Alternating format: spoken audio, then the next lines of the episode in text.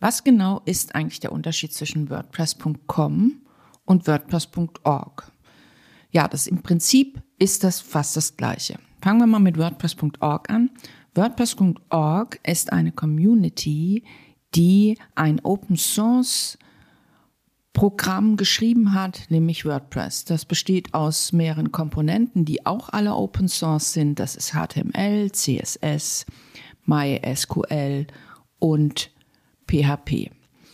Und all diese vier Komponenten zusammen ergeben WordPress, zusammengefügt zu einem Content Management System.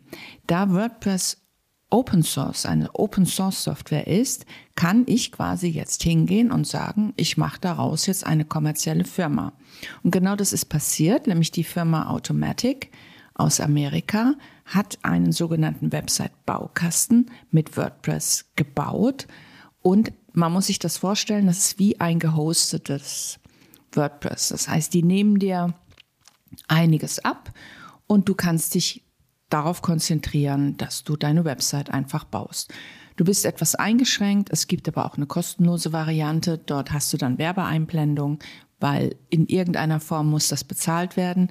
Ich empfehle trotzdem, das wirklich selbst gehostet bei einem Provider wie All Inkle, das WordPress dort zu installieren. Das gibt meistens immer so One-Click. Installationen, so dass du das einfach gut und einfach installieren kannst und dann hast du den vollen Zugriff auf deine Seite und kannst damit machen, was du willst. Du bist mit WordPress.com immer etwas eingeschränkt, je nachdem, was du bezahlst.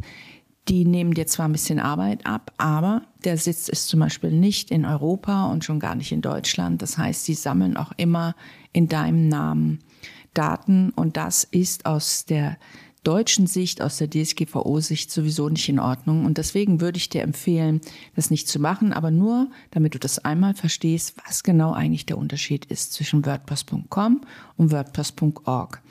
Möchtest du jetzt einfach eine kleine private Seite machen? Weiß ich nicht, ob du darüber nachdenken musst, das selbst zu hosten. Dann würde ich vielleicht einfach zu WordPress.com gehen und mir diesen Baukasten da benutzen.